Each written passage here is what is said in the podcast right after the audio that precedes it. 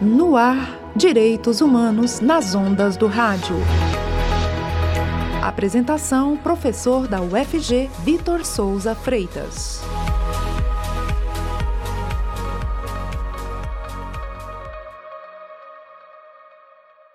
Muito bom dia, caras e caros ouvintes.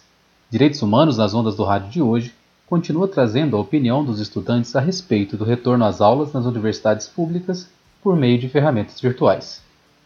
No episódio anterior, entrevistamos a estudante de Direito da Universidade Federal de Goiás, Daniela Santos, para conversar com a gente sobre a questão.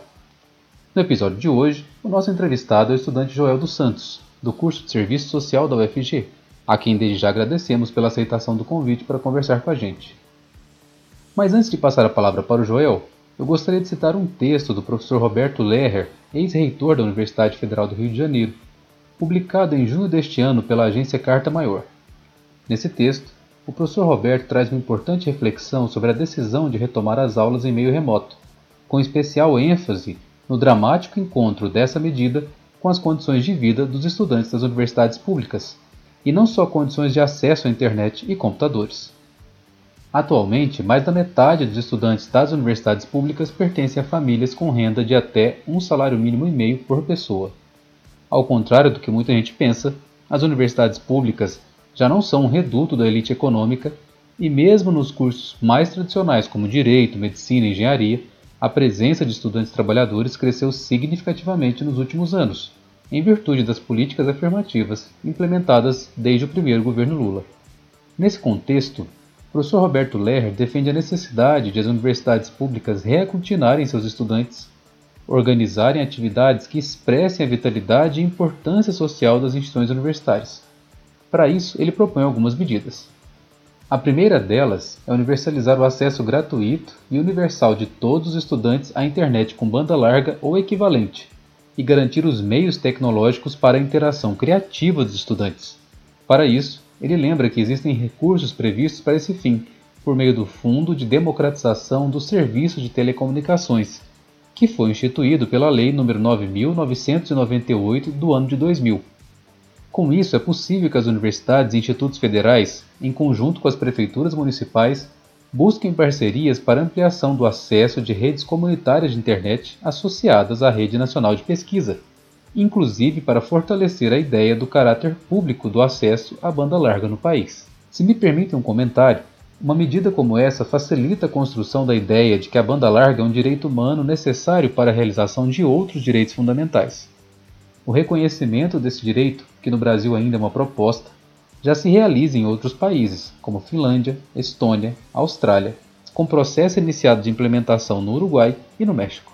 Voltando às propostas do professor Roberto Lerrer, além do acesso à internet e equipamentos para isso, ele não se esquece da necessidade de garantia de renda mínima emergencial para todos os estudantes e defende que as instituições universitárias e de pesquisa públicas elaborem seus próprios ambientes virtuais para não terem de utilizar os serviços e alimentar gratuitamente com preciosas informações as plataformas de ensino oferecidas pelas cinco maiores empresas mundiais de tecnologia da informação: a Amazon, a Microsoft, o Facebook, a Apple e o Google.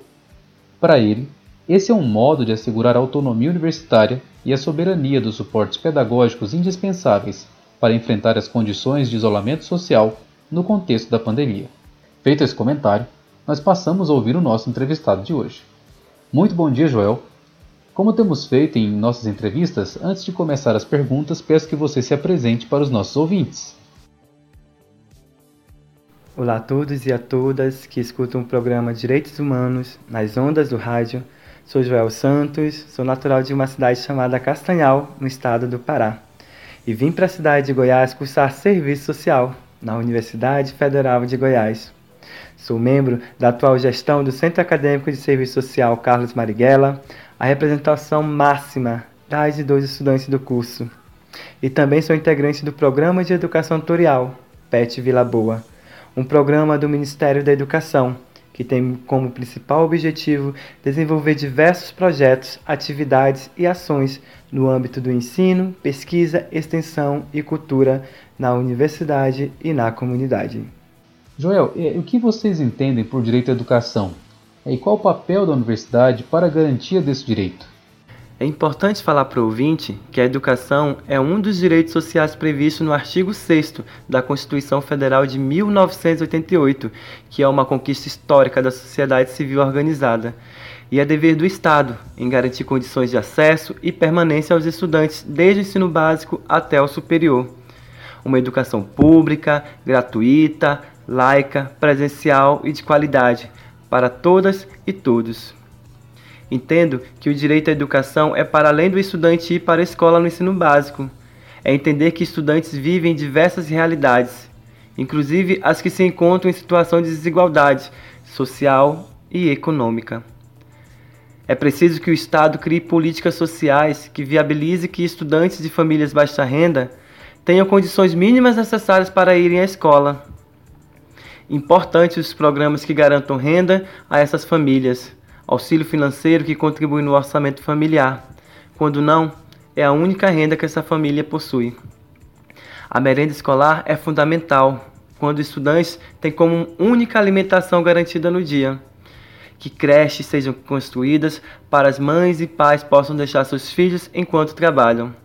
É possibilitar que estudantes tenham livros didáticos como instrumento de auxiliar no processo de alfabetização da criança e do adolescente e ao jovem a importância no processo de ter condições almejada vaga no ensino superior, ensino em uma universidade como direito à educação pública.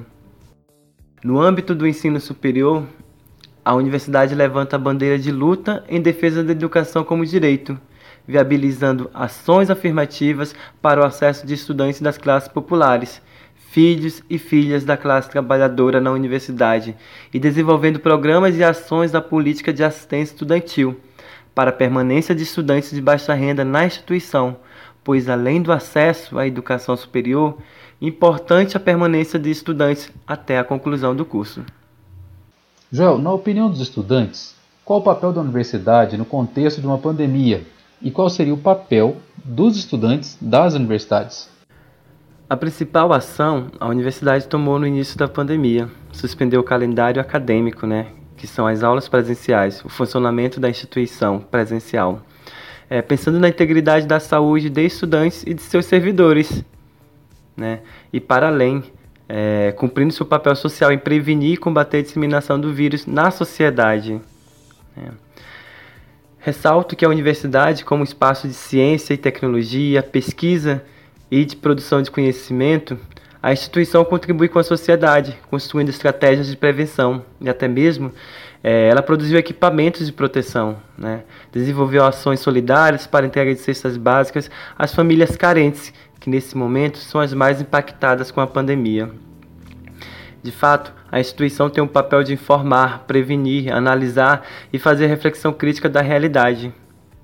Importante ressaltar que, por mais que a UFG tenha suspendido o calendário acadêmico, ela permaneceu de forma remota trabalhando, desenvolvendo pesquisas, ações de extensão, cultura, atendimentos e acompanhamentos com profissionais da saúde, né? em específico a psicologia, visto que esse momento tem adoecido a comunidade acadêmica. Né? O estudante tem o papel de ser o canal da universidade com a sociedade ressaltando a importância de que os estudantes reúnam condições físicas, psicológicas e mentais para, nesse momento, né, estarem contribuindo. Aos que se encontram com condições que, nesse momento histórico, venham contribuir com a universidade, levando informações verdadeiras aos familiares, aos ciclos de amizades e à comunidade. Importante pesquisar a veracidade das notícias e informações para não divulgar notícias falsas. Joel, qual a opinião de vocês sobre as atividades de ensino, pesquisa e extensão que as universidades têm feito durante a pandemia. Entendo a importância dessas atividades durante a pandemia, né? enquanto estratégias para manter a universidade funcionando, produzindo e interagindo com estudantes, servidores e sociedade em geral. Elas se fazem válidas nesse momento mesmo sabendo que somente quem tem as condições de acesso às tecnologias de informática, acesso à internet de qualidade, ambiente apropriado em casa e disponibilidade de tempo é, poderão participar desses espaços, dessas atividades, seja no âmbito de ensino, da pesquisa e da extensão. E para vocês, os estudantes devem participar dessas atividades? Eles têm condições para participar dessas atividades caso eles queiram? Na perspectiva de que a formação do estudante universitário é para além da sala de aula, que é o ensino, importante a participação de estudantes em projetos e ações de extensão, pesquisa e cultura. No entanto, devido às diversas realidades das e dos estudantes e suas particularidades que se expressam por dados, onde 76% de estudantes da UFG possuem renda familiar per capita de um salário mínimo e meio, dados da Pró-Reitoria de Assuntos Estudantis de 2019. Estudantes, em sua maioria mulheres, que possuem os desafios da vida de uma dupla e tripla jornada de trabalho. Estudantes negros, pardos, trabalhadores e trabalhadoras, estudantes indígenas e quilombolas, estudantes com deficiências. São estudantes que moram no campo, nas periferias das grandes e pequenas cidades. Estudantes que se encontram em situação de desigualdades sociais e econômicas em se fazer presente nas aulas presenciais. Como participar de projetos de atividade de extensão e pesquisa? Com a pandemia, essa realidade de desigualdade se intensifica. Por estudantes não terem acesso às tecnologias de informática, seja ele celular, tablet, computador e notebook. E quando possuem, não encontram nas melhores condições. Talvez o ouvinte pense, mas essa juventude só vive no celular. É bom explicar que os aplicativos e plataformas usadas pela instituição é diferente das redes sociais, que possuem uma facilidade de acesso e uso. As plataformas e portais utilizados pela UFG são bem complicadas e existem diversos enfrentamentos para acesso e uso, não somente para estudantes, mas também para profissionais da educação. Deste modo, afirmo não é somente ter acesso às tecnologias e internet, é também ter ambiente adequado para participar. Entender que estudantes universitários estão passando por processo de adoecimento mental, que se intensifica no período de pandemia. Assim, apenas um número significativo de estudantes reúne as condições necessárias de ocupar esses espaços. Joel, as atividades de ensino por meio remoto em caráter emergencial têm sido objeto de divergências mundo afora. Algumas universidades optaram por não realizar essa modalidade de ensino e outras já marcaram data para retomar seus calendários. Qual a opinião de vocês sobre esse ensino remoto emergencial? É, em que vocês pensam que ele é diferente da educação à distância? Né? É, e se vocês consideram que estudantes, professores e técnicos estão preparados para essa forma de ensino? Vou iniciar minha resposta falando um trecho de um texto da Associação Brasileira de Ensino e Pesquisa em Serviço Social. Abre aspas. O debate das condições para o ensino remoto emergencial não se reduz ao acesso à rede de internet e à disponibilidade de telefone celular ou demais equipamentos. É preciso considerar todos os efeitos da desigualdade social combinados à crise sanitária e econômica. A minha opinião em relação ao ensino remoto emergencial nada mais é que intensificar a desigualdade de estudantes é, na instituição, visto que os dados anteriores que relatei mostram as condições e realidade desses estudantes. Né? São estudantes que não têm acesso à internet de qualidade né, não possuem um equipamento de informática e, quando possuem, não se encontram nas melhores condições. Desconsiderar esses dados é excluir esses estudantes de terem a oportunidade, ou, na verdade, de ter garantido seu direito, a garantia de direito à educação. Para além que toda pesquisa realizada pela UFG mostra que estudantes e servidores não se encontram preparados para o ensino remoto emergencial.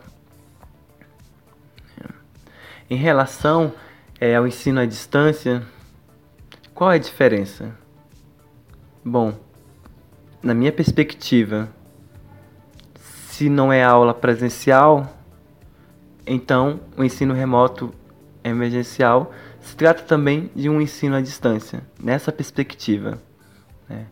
Como eu falei anteriormente, estudantes, professores e técnicos não se encontram preparados para essa forma de ensino.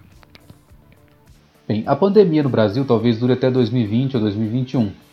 É, em caso de eventual retorno presencial, é, as universidades teriam estrutura para atender as turmas pendentes e as novas turmas? Nesse momento, reconheço o trabalho das e dos profissionais da área da saúde que têm se colocado na linha de frente no combate ao coronavírus, aos profissionais da educação que têm se dedicado às pesquisas, estudantes que estão fazendo parte desse processo de construção de estratégias para prevenir e combater a disseminação do vírus para além da sociedade que tem se comprometido em respeitar as recomendações dos órgãos de saúde. Pensando nesse pessoal que temos a certeza que essa realidade vai melhorar. No entanto, importante falar de quem tem dificultado que essa realidade mude o mais rápido possível. As informações nos mostram todos os dias quem são e os cargos que ocupam. Penso que no Brasil a pandemia dure até 2021 não é o que eu queria e fico triste em falar. Mas a realidade que vejo é que vamos ter um bom tempo de espera. E se essa espera não for tão longa, vamos valorizar quem de fato fez o certo nesse momento. As universidades têm criado estratégias para permanecerem funcionando a todo tempo, pois vivenciamos uma realidade desafiadora na educação superior, que em 2016 teve aprovação do congelamento do investimento na educação por 20 anos, e além dos cortes e demais cortes que tivemos. Entendo que com o retorno às aulas de forma presencial, as universidades terão esse desafio a resolver. No meu ponto de vista, elas não possuem estruturas. E a justificativa foi feita antes. Né? Reafirmo, a falta de investimentos e cortes na educação só nos levam ao retrocesso. E quais as propostas dos estudantes para as atividades de ensino, pesquisa e extensão durante a pandemia? Tenho apenas uma reflexão a fazer enquanto representante estudantil do curso de Serviço Social. Tenho percebido o esgotamento físico e mental de estudantes em participar das diversas atividades. Existe uma sobrecarga de informação diária. Penso que não seja saudável. É importante termos a consciência que esse momento de pandemia já não faz bem a ninguém e que é importante cuidar da nossa saúde física, psicológica e mental, pois até mesmo construir atividades de ensino, pesquisa e extensão requer tempo, compromisso e dedicação. Encontrar um equilíbrio é essencial e fundamental. Assim, que as propostas venham ser criadas com consciência e pensadas para o nosso bem-estar e dos demais.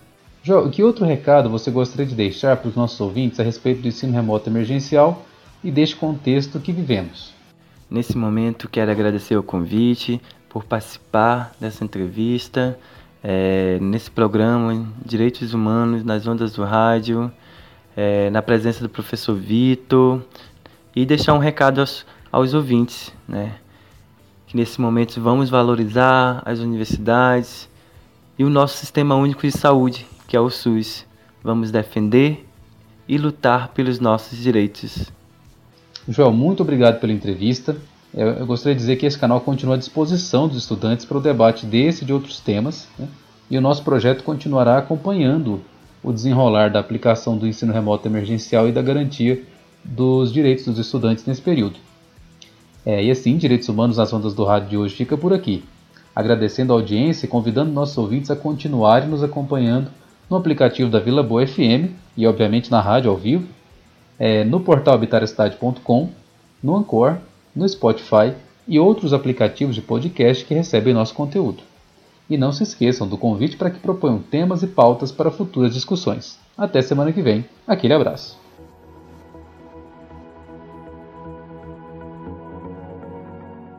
Acabamos de apresentar Direitos Humanos nas Ondas do Rádio.